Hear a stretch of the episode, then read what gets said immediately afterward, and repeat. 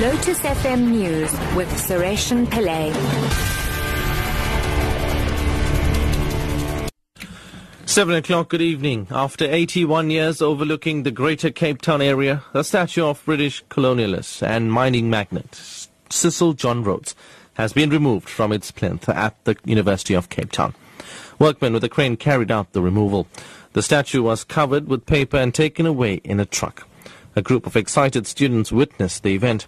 The UCT Council voted overwhelmingly last night to remove the statue to a safe place yesterday, following a series of student protests.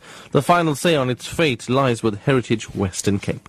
Here's what some of the students watching the removal at UCT are saying. This is the first step towards transformation, and we have glorified people who have colonized us for too long, and that it is time for us to move um, as a nation.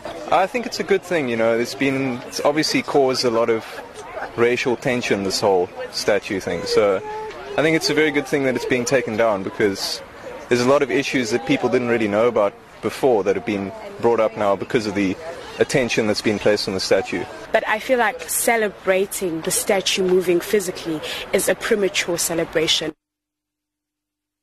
Advocate George Bizos has called on South Africa's youth to refrain from violence when engaging in issues like dealing with statues and instead refer to the Constitution for guidance. Bizos is one of the most respected lawyers in the country who defended Nelson Mandela during his 1960s treason trial.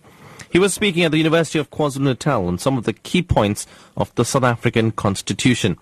Referring to the saga around the removal of the Rhodes State at the University of Cape Town, Bizos says he respects the students' wishes. I was on the side of the students. It's their environment. They don't want to be reminded of the man who thought that his empire would start in Cape Town and finish in Cairo. I am against violence.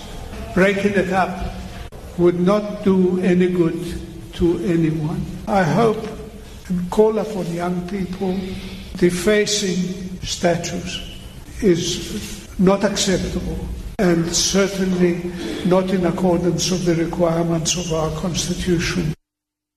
eThekwini City, city Manager S'bu Sithole has called on foreign nationals to work with the city and KwaZulu-Natal government to form a coalition to stop the spate of xenophobic attacks. He says this coalition will be aimed at preventing similar attacks in future as well.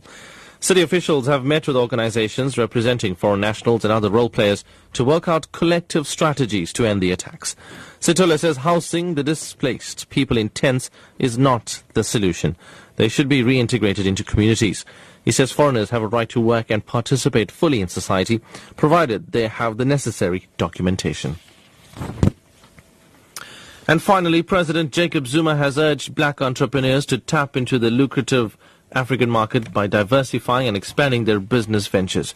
He was speaking at the South Africa Zimbabwe Business Forum currently underway in Pretoria. South Africa is leading the African Union initiative to establish the North-South Road and Rail Corridor, which will link the port of Durban with that of Dar es Salaam in Tanzania. President Zuma says business stands to benefit from the multi-billion rand initiative, which is aimed at unlocking the continent's economic potential. A prosperous and growing African economy is good for our continent's development. It also offers many opportunities for mutually beneficial trade and investment partnerships between our two countries. However, intra-regional trade and sustained growth on the continent must be preceded by enabling technical and transport infrastructure. Top story at 7 o'clock. After 81 years overlooking the greater Cape Town area, the statue of British colonialist and mining magnate Cecil John Rhodes has been removed from its plinth at the University of Cape Town. I'm Sureshan Pillay, back at 8 o'clock.